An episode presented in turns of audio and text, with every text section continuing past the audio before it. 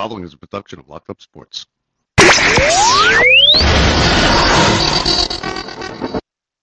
Everybody, this is Don LaGreca from the Michael K. Show. When it comes to talking sports, Bob Walters and Brett Grasso are the authority. Can't wait. When it comes to talking sports, they're the authority. It's Bob Walters and Brett Grasso. It's Locked Up Sports, and it starts now. Bring them out, bring them out, hey. Bring them out, bring them out, yeah. Bring them out, bring them out, hey. Bring them out. Here we go. From the Brian Gunzel Studios, I'm Bob Walters. This is Locked Up Sports. The Giants prepare for the Redskins as they go in 1-5 after a tough loss this weekend in Buffalo. The Jets have a bye week. They got the Giants next. They prepare as they get a couple days off from their win over the Eagles. The ALCS and the NLCS are both underway. Game 2 tonight of the NLCS after a big win last night as the Phillies continue to roll. All that plus Mark Mancini right here on Locked Up Sports. Welcome to the show, everybody. I'm Bob Walters. Thank you for joining us. Don't forget to rate, subscribe, and review everything you see here, if you're listening on the podcast end or if you're watching on YouTube. Either way, every little bit helps. We got a big show for you here today. A couple things I want to get out of the way here first. Me and Brett did this show on Sunday night, and we watched the Jet game, then we watched the Giant game, and we did the show out in Sayville. I got home to put it up over the weekend, and there was no sound. And I got to tell you, it was one of the greatest podcast episodes in the history of anything, in the history of podcasting. We were on top of our game. We were funny. We were looking good. Everything was perfect. And it's a shame because no one will get to see it. There was no sound. It's lost to the universe. So I'm doing the show today. We get Mark Mancini today. So this is his first episode of Locked Up Sports. That's not a weekend wrap up. So, you know, we'll get that. I just finished speaking with him. We get all into the Dodgers and everything. It's great. And then I also would like to let everybody know, if I start rambling or something at all today, it's because I haven't slept since I went to work last night at 9 o'clock at night. I worked until about 3 o'clock this afternoon. It is now almost 7 o'clock p.m. Still have not slept. Going to go in tonight around 1, 2 o'clock, so I will get some sleep after this episode. But let's get into it. You're not here for that. You're here for the sports and the entertainment. So let's get into it. It was also a good Monday Night Football game last night, which we are going to talk about. But let's talk about the Phillies and the NLCS. Game 1 of the NLCS last night in Philadelphia. And listen, the Phillies, I've been saying it for a while now. I just feel like it might be their year. They came out first pitch in the bottom of the first inning. Schwarber hit it 400-something feet. Then 2 batters later, you get another home run by Bryce Harper, who's just been on fire. And it just kind of seems like it might be the Phillies' year to me. Now, there are other teams. Now, of course, the Texas Rangers, they might have something to say about it because, I mean, listen, they've been mowing through things lately either, and they got a great manager in Bruce Bochy, who's been here before. He's won titles. He won titles with the Giants. He's been to the playoffs multiple times with the Padres. He's a good man. He's a great manager. But to me, it just seems like the Phillies. It all seems to be coming together. They got the pitching that's going great. They got the bats are working. Everything seems to be going right. The place is a madhouse. That's Citizens Bank Park. Every night they play. They will play again tonight. It will be you got Kelly going for the D-backs, and you got Nola 2-0 with a 1.42 ERA in the postseason. Listen, you got to give the edge to the Phillies again tonight. They could take this thing back to Arizona up 2-0 now. I get it. A series really doesn't start until, say it with me, a team loses a game at home. So the Phillies, all they did if they win tonight, is take care of business and do what they were supposed to do going to Arizona up 2-0. Now, in the other series in the American League, it's a whole nother ball. It's a whole nother ball game. You're talking about a whole nother ball game. You're talking about a 2-0 lead heading home for the Texas Rangers, and they jumped all over Houston in Game 2. They jumped all over Javier. He had a big throwing error, as you see right there. It led to runs. They got 4 in the first inning. They added another one. It was 5-0. So now what they did was they came back. They did put up a fight. They fell short. And now they are in an 0-2 hole heading to Texas. And that's going to be tough for them to dig out of. It's not going to be easy. They get an off night tonight. They pick it up again with Game 3 tomorrow. And tomorrow night, Texas can all but end this series. If they can somehow beat Houston at home again in Game 3 and take a 3-0 lead, then this series is over. And we seem to be heading full steam ahead towards a Texas Rangers, Philadelphia Phillies World Series. And who would have saw that coming, right? Who saw that coming a month ago or 8 weeks ago? Nobody. The Phillies were getting hot. They didn't play as well as they did last year. They weren't as good of a team as last year, and they have just hit their stride at the right time. And so has the Texas Rangers. Now, you got with the Texas Rangers, it looks like you're going to get Max Scherzer to pitch a game here. He says he's ready to go. I'm not a fan for it. I'm not a fan of the fact that he was in the locker room after they won the division series celebrating like he had actually contributed at all to that. He cleared waivers 3 weeks before because of the injury that he was on, and now he's going to pitch in the ALCS. To be honest with you, I hope he gets lit up because I am sick of Max Scherzer. I've made it known on this program. I've made it known to people outside of this program that, I'm pretty much, I don't need to hear from Max Scherzer again. So that's what's going on with the baseball. Tonight it's the Phillies in Philadelphia against the D-backs, Game 2, and Philadelphia trying to send this thing, take care of business at home, send it to Arizona up 2-0. Day off tomorrow for that series as the American League Championship Series picks up. And it's fun. Listen, October baseball is fun. It's dramatic. It really is starting to feel like a Phillies Texas Rangers World Series. Now, will this be the end of the Astros dynasty? You're coming to that point now, where is the team gonna are they gonna stay together? How much longer can they do this? They've made 8 straight league championship series. How many can they make?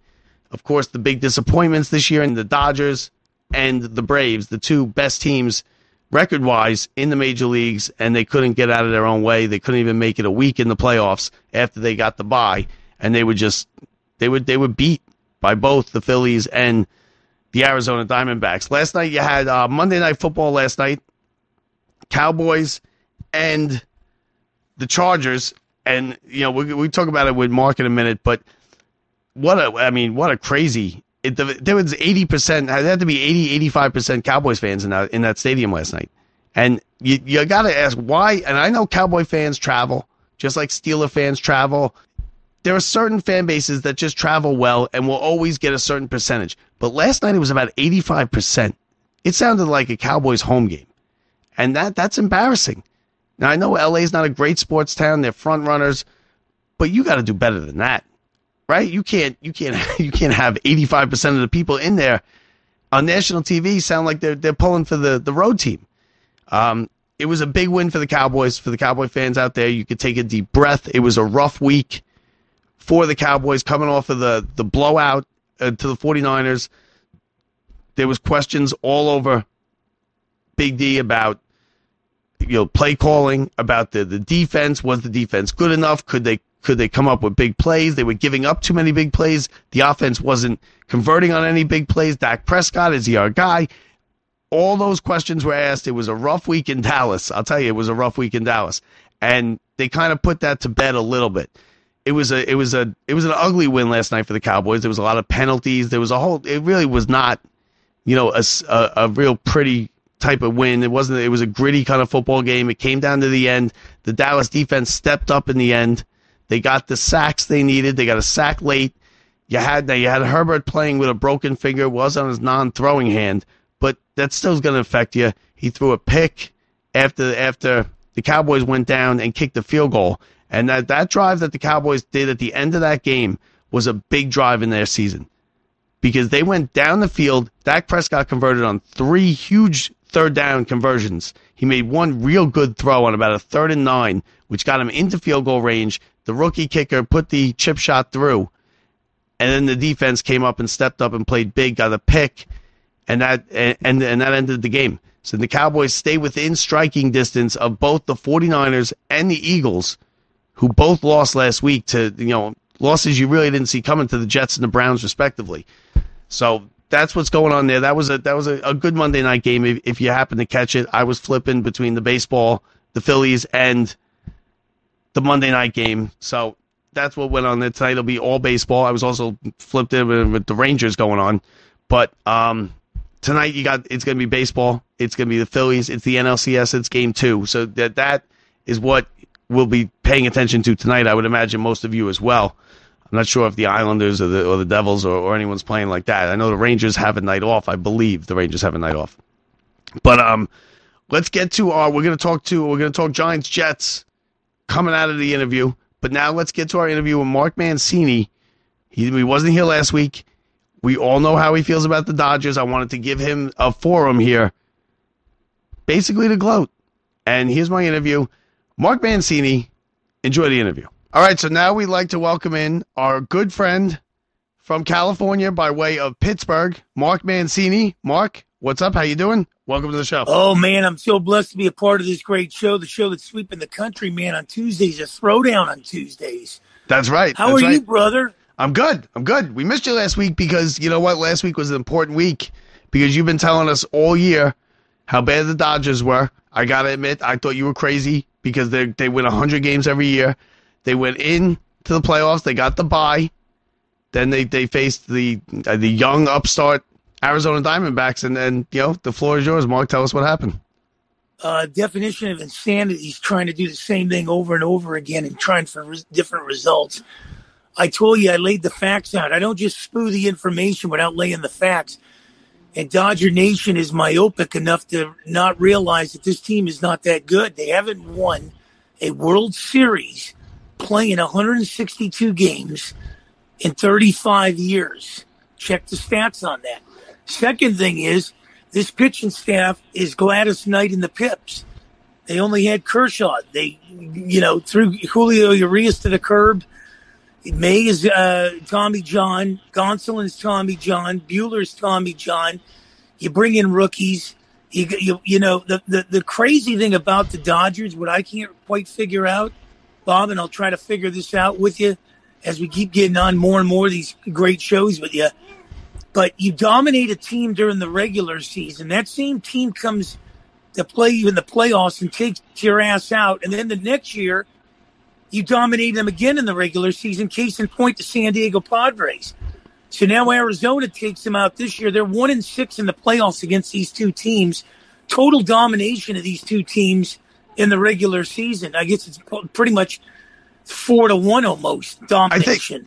I think the playoffs are a bit of a crapshoot, though, too. Now, you're looking at a best 3 out of 5, right? So it's anybody can get swept. Everybody gets swept once or twice during the season. Now, the same thing happened to the Braves, though, this year, too. Now, you're looking at now people are questioning, is it the bye? Should they not have the bye? And, like, listen, if you don't want the bye, don't take the bye. But you want to play a series? You want to play a here's the thing is, everybody complained when it was a single elimination game, right? When they first started that, everyone said, you know, it's not the NCAA tournament. They shouldn't do this. 162 games. You can't have that. So they gave them the best 2 out of 3, all played in one ballpark, and they gave the byes out to the two top teams. Now people are bitching and moaning about the byes because both Atlanta and the Astros were the only team with the bye to get through. But the Dodgers lost. The Braves lost.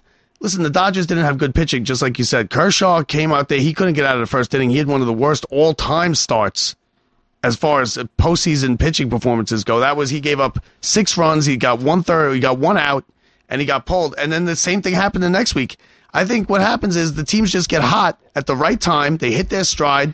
And I think the Diamondbacks have done that. I think the Phillies have done that. Look at the teams that are in there. The Texas Rangers. Well, here's the thing. And you know, I've done shows with the Pirates and the Giants, and we've talked about this. The teams that are playing playoff baseball in late August, there's the teams you got to watch out for. Case in point, 2019, the Washington Nationals were left for dead in May, and then they just started resurrecting themselves in the late stages of August that year, and then just ruled. And here's the thing. You know, these teams that are bitching and moaning, well, you know, it's not fair and all this, you know what? If you're dumb enough not to practice and sit around for 5 days when these teams are, you know, change your format around or change your way you're thinking. You dominate regular seasons. Everybody was telling me to watch out for the Orioles. There's no experience there. You're not going to win without experience. The Rangers, they don't have the experience, but they got a manager that has experience. But the Diamondbacks don't have experience either. They're a young team. I thought they were a year away. They probably still are a year or two away from peaking. Well, and here they are. They got hot, though. They were hitting the home runs. Well, here's the thing, Bob. You've been around the block. A connected team is a dangerous team.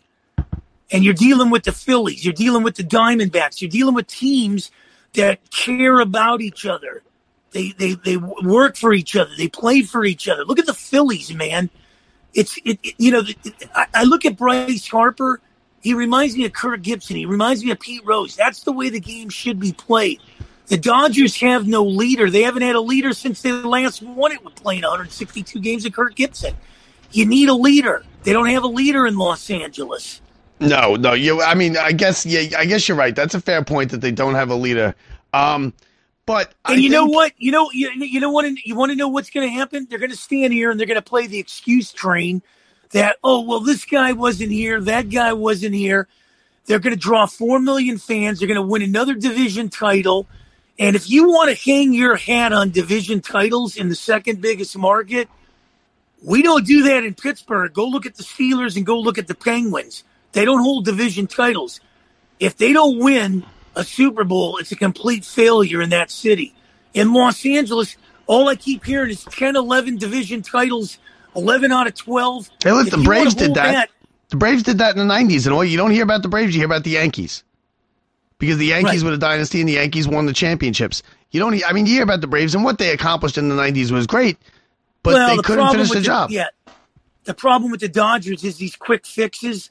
Like they try to do it, LeBron and Davis and all these guys. And before that, God rest his soul, Kobe, bringing in Payton and Malone and Shaq. You don't win like that. You gotta develop talent. You bring them up through the system. And this Dodger team, you know, everybody says I hate them. Yeah, but you know what?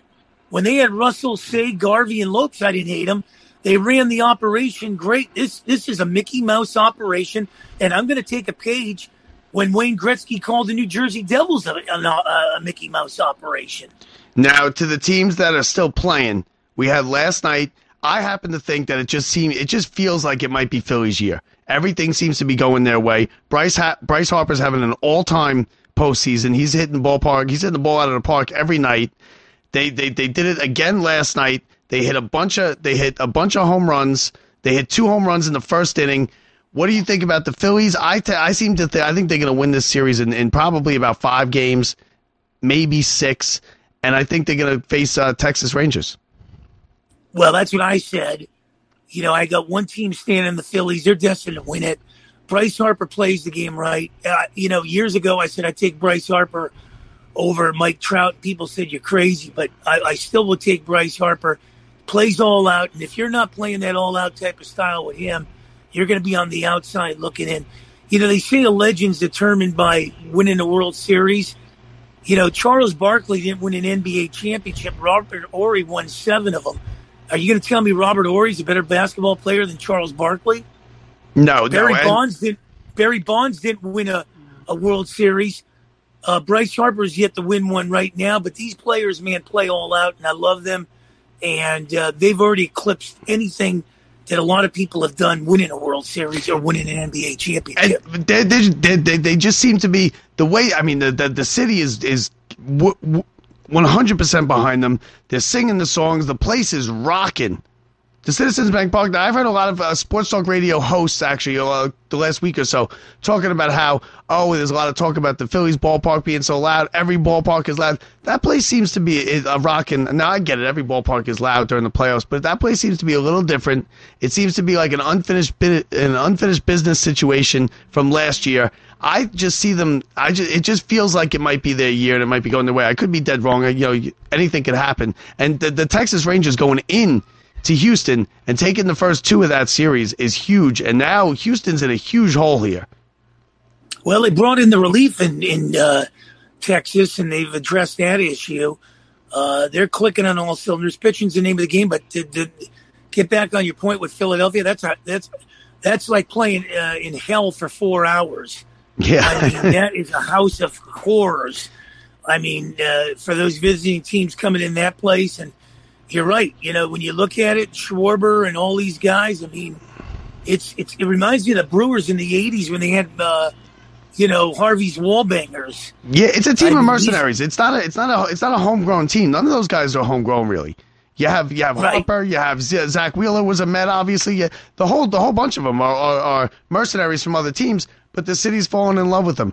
Now, before I let you go, I wanted to get quick on the Steelers had a bye. You're covering the game this week, Steelers, Rams. What do you give us a little bit on the Steelers and the Rams? Because the Rams and Cooper Kupp coming up and playing, looks like he hasn't missed a step.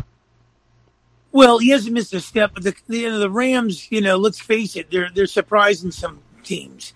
I mean, they beat an Arizona team this past weekend. They're going to get the Steelers now. The Steelers, another cross-country flight. They got to do one later in the year up to Seattle, but they went from Vegas to Houston, and then they went back home, beat the Ravens, and had a bye. So this comes at a good time, having your bye week as you come out to California again. So I like the Steelers in this one.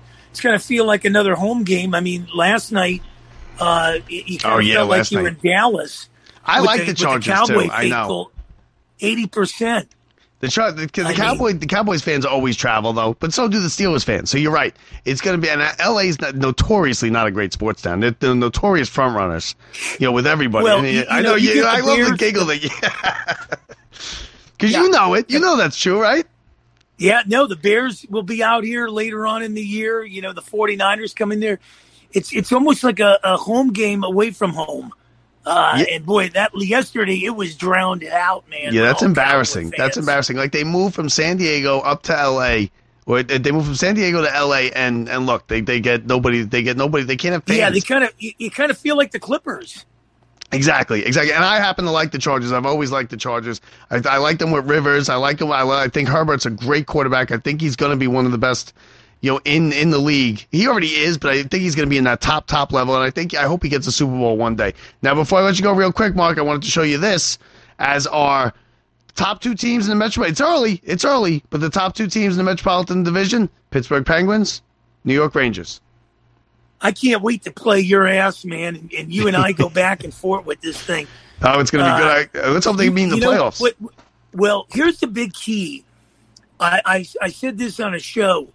That if my Penguins don't end up winning the cup, I will tell you, watch out for the Toronto Maple Leafs. They will win the cup this year. Yeah, they just disappoint year after year, though. They're like almost. Yeah, but they have the best. They have some of the best players, and they can't win. They went. That city went crazy. Like it was like here when the Knicks won a playoff series. The city went crazy. It was embarrassing to be a New Yorker in that. Come on, we're New York. Act like you've been there. Toronto's the same way. They're an original six. They're an all-time team. They can't get out of their own way in the playoffs. Yeah, and you know what? But the thing what I like about him, and I've always liked Austin Matthews. I would take him over Connor McDavid any day of the week. People have been laughing. Look what Connor McDavid is doing now compared to what Austin Matthews is just tearing up the league now. Yeah, I think Edmonton back-to-back hat tricks. I think Edmonton can win it before Toronto. I'm going to stay. That's every. Wayne Gretzky said the same thing, but I don't think so. I think Edmonton. I don't think the West is as good as the East, so you might have a little bit of an advantage. But I think that kid in Chicago is going to be better than McDavid. Yeah, man, possibly. I mean, possibly, but it's hard to tell. Look at the Rangers have two top picks. And Capo Caco and Alexis Lafreniere, and they've both been okay players, and this is a big year for Lafreniere after signing the contract, but they have not been top 3 picks. Yeah, but look what we've done in Pittsburgh, man. We've retooled over there, brought in Riley Smith from Vegas. Oh man, he reminds me of a Thomas Sandstrom, man. Chris Kunitz. That's an old school name. The two best teams in that division are Carolina and the Devils. They're faster than everybody. Well, they got more skill than everybody. Here's the thing. And I had the Devils on yesterday talking about it.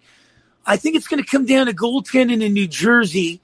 They're young. They got speed. They took out the Rangers, that big front line of the Rangers. But Carolina, I'm not sold on that goaltender that's been, you know, in more hotels than some stewardesses. You need an adequate goal. Now, if they had a Borowski type or somebody like that, they got four good lines coming at you. But Carolina doesn't, you know, they don't show me. You need goaltending. And I wish Pittsburgh had picked up Gibson from Anaheim out here, a local kid too. But watch out the Penguins, man. They've retooled. They've got a lot of guys. Lars Eller. They got Carlson now. Smith. They got some guys, man. The Penguins are going to be tough. Well, the best goalie in the NHL resides between the pipes at the world's most famous arena, Igor Shesterkin. Mark Mancini, thank you for joining us. Next week we'll talk about your experience, what you covered here with the Rams blowout of the Steelers. I love you dearly, and I can't wait for the blue shirts to go against the black and gold of the Steel City. And I'm holding you to it. You come out, you get your ass out of here somehow. I want to get out there. I want to go out there, and I want to sit in the stands with you wearing a penguin jersey. Taking you to the garden. I'm going to be right there, right next to me, penguin shirt on. What do you got, a Lemieux jersey? What do you got, Crosby? I got I got a Riley Smith one too. Okay. I thought you'd pull out the Tom Barrasso or Ron Francis jersey. You seem like that kind of guy. Hey, listen, I got a T-shirt that says Cleveland sucks, feel a Pittsburgh lumber as well. You want me to bring that? Mark Mancini is his name. Mark, we'll talk to you next week. I love you, brother. Have a good one. How about that, Mark Mancini? Thank you. And you know what? Listen, I thought he was a lunatic, too, for some of the things that he said. I knew he had the hatred for the Dodgers, but I thought it was kind of like that blind hatred that I have for the Yankees. Like, you know, I know, obviously, deep down, I know the Yankees are a good franchise, but I don't like to say it because I don't like the Yankees, and it's a personal thing, and, you know, it's the growing up through the dynasty. I thought he kind of had that, but, hey, he got it right, and he's gotten a lot of things right on this show that he has forecasted that seemed crazy at the time and have come to fruition. And he's also covering the Steelers and the Rams this week. We'll see how that goes. We're going to talk to him next week about that. The Giants and the Jets, I haven't gotten the chance to really talk about the games this past Sunday. Listen, let's start with the Giants. The Giants, the defense played well. Okay, they played better. It was a better game. It still was not pretty. Tyrod Taylor held the offense together, I think, better than Daniel Jones did. Now that's not saying that I think Tyrod Taylor should be the Giants quarterback, or I think he should, you know, he's the future, because he's certainly not. He's older. He is one of the best backups in the league, though. You don't lose that much when you go to Tyrod Taylor. He's a professional. He's a professional quarterback. He knows what he's doing. He gets a grasp of the offense. He's not going to kill you like some backup quarterbacks in this league will. But at the end of the first half, he killed the Giants. Okay? Him checking this down to a run is something that just cannot happen. Okay? You have to have some kind of situational awareness as to what is going on in the game. You can't check down to a run with 13 seconds left. Not put it in the end zone. Okay, you're at the 1-yard line. You check down to, everybody needs to know this, and everybody does know this. Okay, what's going on that you can't run? That you basically can get two shots in the end zone, throw it into the end zone, throw it out of the back of the end zone. Don't take a sack, and if you score, great. If not, kick the field goal. Live to see another day.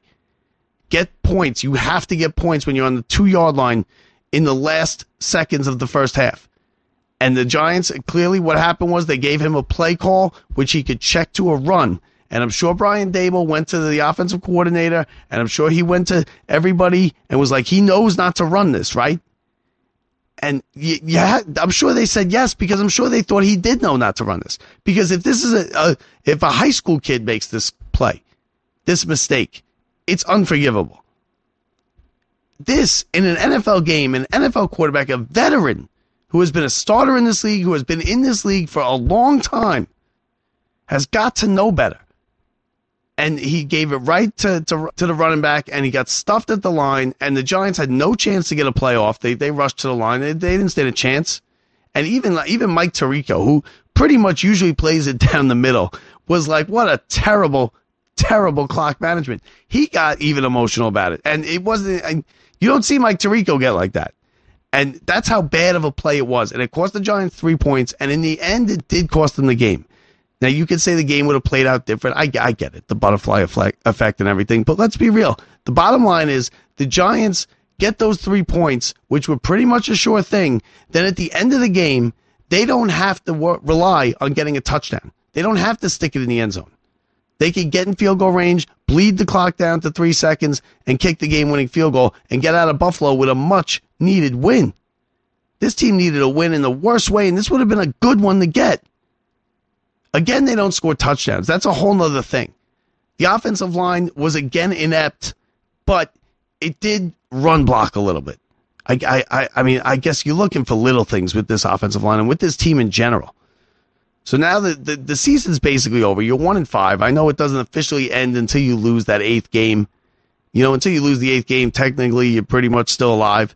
But this game, let's looking at it from a realist perspective, the season's over, right? They have one game left, which is going to be the Cowboys game later in the season might be consequential. But they play the Jets in 2 weeks. And that's the game that's going to be the Giants' Super Bowl. And the Jets should watch out because the Giants are going to come in there and they're going to play that like the biggest game of the year. But getting back to this Buffalo game, again, they did everything right. The recipe for a upset was there. They were 17.5-point underdogs in some places. They were the largest underdog of the season out of all the games so far, all the NFL games. And then they had a chance, okay, with the pass interference, gave them an untimed down. They had a chance for a walk-off win. And I wasn't crazy about the play call here where he throws it kind of like a jump lob pass to the back of the end zone. That's a tough throw to make. There's not a lot of room there. That's a tough throw to make. Now, was it pass interference? Listen, it probably was pass interference, okay? If you want to be real, he had his hand full of jersey. It probably was a pass interference by the book, but you're not going to get that call. They just called one on the play before. They got you an untimed down from the 1 yard line. I personally, I would have probably run it.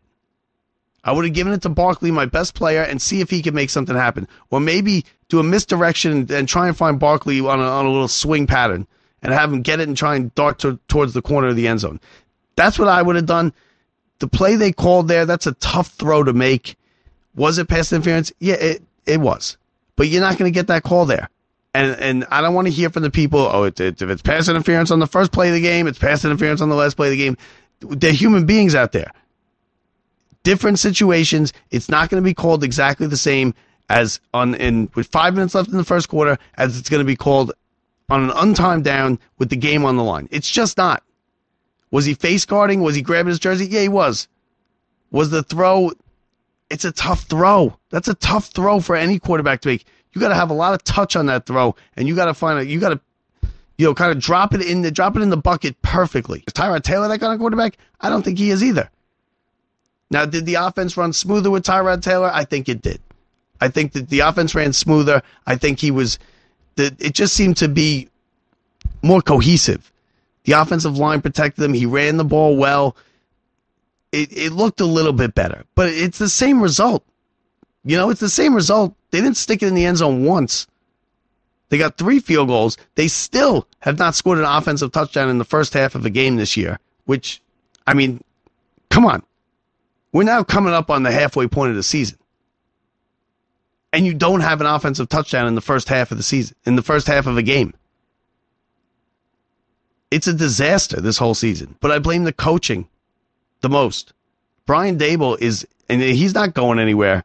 Okay, I don't think he's going anywhere. I think he bought himself some political capital with last year. He bought himself a little bit of something. He bought himself a bad year. I also think the Giants played above their heads last year, and I said that to you a couple times. But I you know, we didn't think it was going to be this. 1-5, just a terrible offense that can't put the ball in the end zone, period. But here we are, and they got the Redskins coming into MetLife this weekend. I mean, you got the Redskins. The Redskins are not a good team. This is definitely a winnable game for the Giants. It's absolutely a winnable game for the Giants. I think they win this week. They get to 2-5. The season's still over. Listen, don't get me wrong. This team's not going anywhere. They're not competing with the Cowboys and the Eagles and the 49ers. They're not going to the playoffs. I think the Minnesota Vikings have a better chance of going to the playoffs than the Giants do. But that's a whole nother thing. They are gonna play that Jet game tough. Now don't look ahead to it. You got the Redskins. It's not gonna be easy. They're kind of an even team with the with the Commanders, who are probably, you know, they might be a little bit better than the Commanders, but it's a home game. I think the Giants beat them, and I think Tyrod Taylor should get the start in this one. Let Daniel Jones get healthy. Okay, this is a neck thing. He's had neck things in the past. The neck is not something you want to mess around with. You're paying this guy a lot of money for a lot more years. Let him sit on the bench this week. It doesn't mean I think Tyrod Taylor's, this is his team or anything like that. Just let Tyrod Taylor play. I think he earned himself another start. Can we agree on that? He earned himself another start. He played well enough, which is embarrassing in itself because it was not a very good performance. But he played well enough to get another start against the Redskins at home. Let him have it. Then bring Daniel Jones back for the Jets game and try to get an upset and try and, you know, ruin their season a little bit. So that's what's going on with the Giants. As far as the Jets are concerned, listen, the Jets got themselves a win. It was a big upset. I had kind of seen it coming. I had said that I wouldn't be surprised if they beat the Eagles. The Eagles were not playing great. There's no real dominant team this year. The Eagles, yeah, they were undefeated, and that you get a lot of credit for that because it's not easy to go to win 5 or 6 games in a row in this league.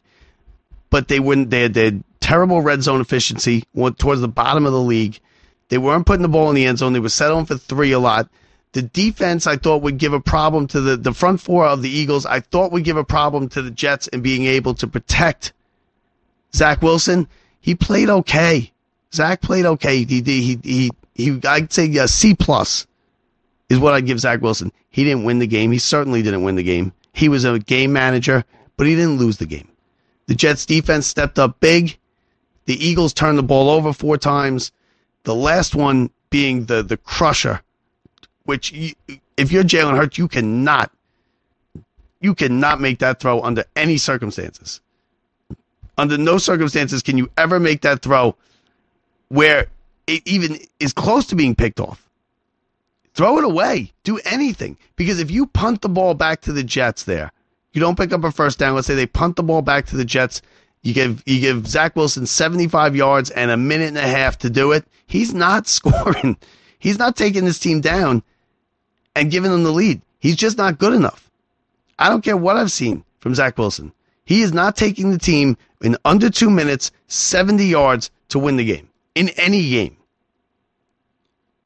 But again, the Jets got the defense stepped up. They got the pick. They got it down to inside the 15-yard line. And then on the first play, the Eagles let them score. They let them score. He probably should have gone down at the 1-yard line. I'm not one of those that's going to get upset either way about that because you take the points, especially when you're the Jets or the Giants, for example. You take the points, okay? I know the theory, go down, bleed the clock down to 3 seconds, kick the chip shot field goal, and get the hell out of there with the win. But too many things could go wrong. And it is the Jets. Let's not forget it is the Jets. So I have no issue with him going into the end zone and scoring there. It's a little dangerous because you left him a minute 46, and that's a lot of time. But, again, you have a good defense where you get the ball in the end zone and you hand it on over to your defense and say, win us this game. We need a stop. We need one more stop. And that's what they did. 4 straight plays and out. And the Jets get out of MetLife with their biggest win in a long time. They've had 2 wins now against the Bills and the Eagles, both good wins, both kind of handed to them by the other team because those turnovers by both Hurts and by the Bills on the opening week killed them. The Jets don't win the game without those. Now they did get them. They did force the turnovers. They have been getting to the quarterback better. The defense is really coming into its own. The problem is still the offense. It's still not a very good offensive team. Zach Wilson has bought himself a couple more weeks here, especially now that Kirk Cousins has said that he has no interest in being traded. And you know what? That's where it ends there with Kirk Cousins because he has a no-trade clause, so he has the final say. It is what it is. You could go for him. You could try to get him. You could even make a deal with the Vikings for Kirk Cousins. If he doesn't sign off on it, he's not going anywhere. But the Jets now come into the bye week, and that's a huge win for the Jets. Okay, they're now at 3-3. You're in the thick of the playoff hunt. You're right there. Or they're probably on the lower end because of who they are and because of the way the makeup of the team and the offense not being very good. But they're there. that 3-3 is the best you could ask for as a Jets fan going into this bye week, and then you got a huge game against the Giants, and the Jets have to win that game. The Jets cannot let the Giants beat them on the head-to-head to get the back page. Giants playing for the back pages. That's their Super Bowl. This isn't just a game that the Jets really should win. The Jets are a better team. Hands down, they have a much better defense. Their offensive line is, even though it's mediocre offensive line the Jets have, it's still leaps and bounds ahead of the garbage that the Giants are putting out week after week on the offensive line. I mean, you had, and give Justin, and give Pugh credit. Give Pugh credit. He came off the couch, and he's playing left tackle in the NFL.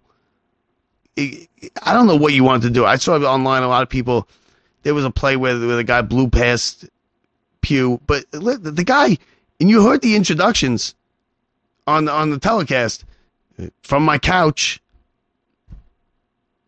You know, that's where he said he was from. Coming from my couch, Justin Pugh. So, give him credit. He played well. That is not easy.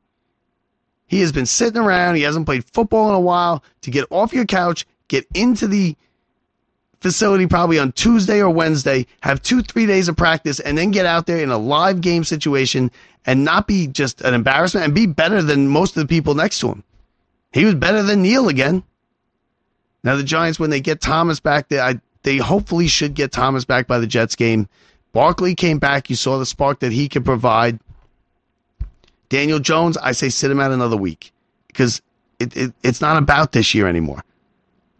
I'm not even saying it ever was really about this year. It kind of was for the fans. I think the Giants saw the writing on the wall.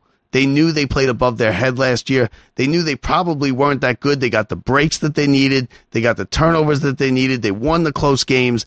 None of that is happening this year. There haven't been many close games. There was this one, which they lost.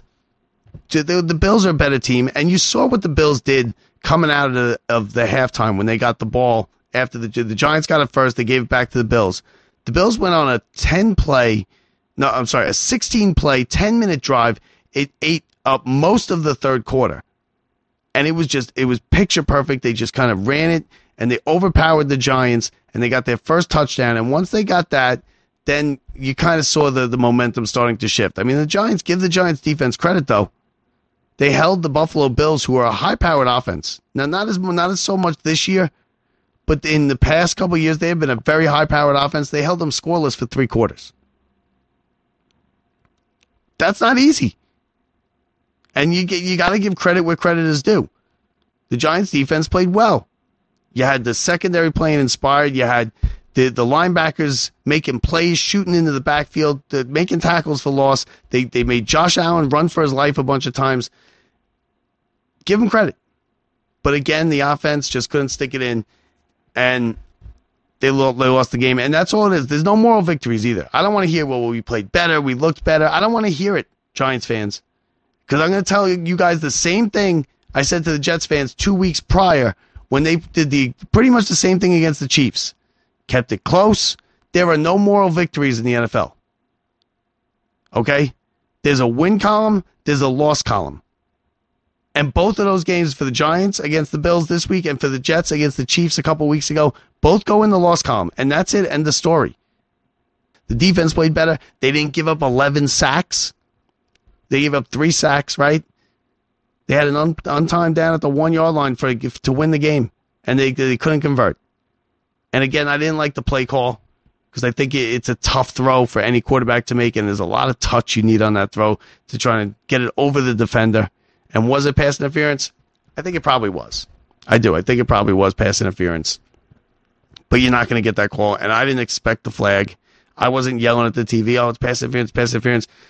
Because I know. They're human beings. Referees are human beings. And they're not going to throw that flag. They gave you one on the play before. You got your on time down.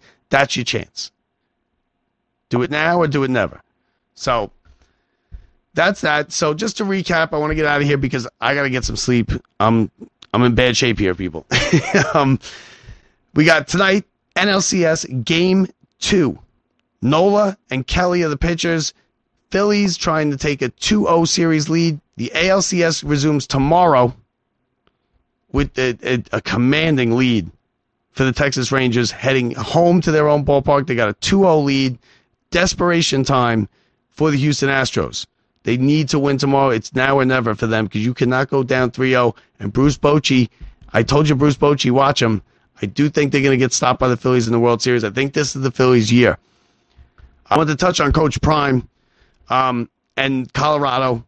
Listen, they blew a 29-point lead. They had a huge lead at halftime. They were blowing them out. They were 12.5-point favorites. And at home, they let a bad Stanford team come all the way back and beat them in double overtime. And this is a big hit for Dion and for the Colorado team this year. They don't have many winnable games left on their schedule. They're going to have to surprise us again with one or two more wins to get bowl eligible. You just got to get bowl eligible. And there's not a bowl in America, though. It's not going to want that Colorado team. But this was not a good look for him. He came out. He was talking about how he didn't like the fact that they were scheduled for Friday night. Listen, you're now a prime time. You're prime time. You're on prime time. And come on, what kid? College kids can't stay up late on a Friday night. Let's be real. He's making excuses. That was an excuse. It was an excuse before the game. Then they went out. They took a commanding lead. They dominated the first half. They had a 29-point lead. And to blow a 29-point lead, I mean, that's up there on the all-time blown leads, the all-time comebacks. And it was on the road. Not a good week for Dion and Colorado. So I just wanted to get that off our chest because we talk about Dion. We had the guy who wrote the book on last week. By the way, pick up the book. If you haven't gotten it yet, get it. Right? Not much time left. Make sure you get it. So I think a bad loss for Colorado. I think the season's kind of starting to go downhill a little bit. But let's see how they react to the adversity. They don't have many, like I said, they don't have many winnable games left. They have a tough schedule. It's not easy playing in that conference, especially a team like Colorado who's been a bottom dweller for a long time. Now, this doesn't take away from what he did earlier in the season, Dion. But it's starting to die down a little bit, right, with Colorado. Just the whole Coach Prime, it's starting to die down just a bit nationwide. I'm sure in Colorado it's as big as ever. I'm sure in the South they're still talking about it. Nationwide, coast to coast, it's dying down just a little bit. So, and now you got hockey underway. You got basketball right around the corner. So it's a good time of year. The World Series next week. So a whole bunch going on. I want to thank everybody for watching. Don't forget to rate. Don't forget to review. Don't forget to subscribe. Every little bit helps. If you're on the podcast end, just do it there wherever you're listening. If you're here on YouTube, make sure you catch us here and rate, review, and subscribe. You know what? Do it on both. Watch us on YouTube, then switch on over, listen to the episode on the podcast, and review them both and tell us which one was better. And I'm going to tell you guys, it was a great, great show that me and Brett did. It was one of the all-timers. We were on top of our game. Everything was funny. It was on point. We knew our stats, everything. It was entertaining. And no one will ever hear it because it's lost to the universe. There was no sound. I mean, I went to college for this. I did. I went to college for this. So I'm good at talking. And I'm good at, somewhat entertaining. I would at least hope entertaining you for a little bit. But as far as the technical stuff goes, I mean, I'm just throwing it at the wall, hoping it sticks, because this is not, even when I went to college, this is not the kind of equipment that they had. It's a whole nother ball game. So it was bound to happen, right? The episode with no sound, it was bound to happen sooner or later. It happened this week. We're going to get Brett back again next week. That does it for me. I got to get to sleep. I'll talk to you, everybody, in a couple days. We will do another show this week. It'll probably be Thursday, Friday, maybe Friday. So I'll talk to you Friday. Thanks for watching. Thanks for listening. Till next time, everybody. I'm Bob Walters. See ya. If you enjoyed the show, make sure to let everyone know by leaving us a review on Apple Podcasts or on our website at lockedupsports.net. Remember, you can also find us on your favorite social media site. On Twitter, at LockedUpSports. On the gram, at locked_up_sports. Join our Facebook group, Locked Up Sports, or on TikTok at Locked Up Sports Show. Now you can catch all the latest from Locked Up Sports anytime. Thanks for listening.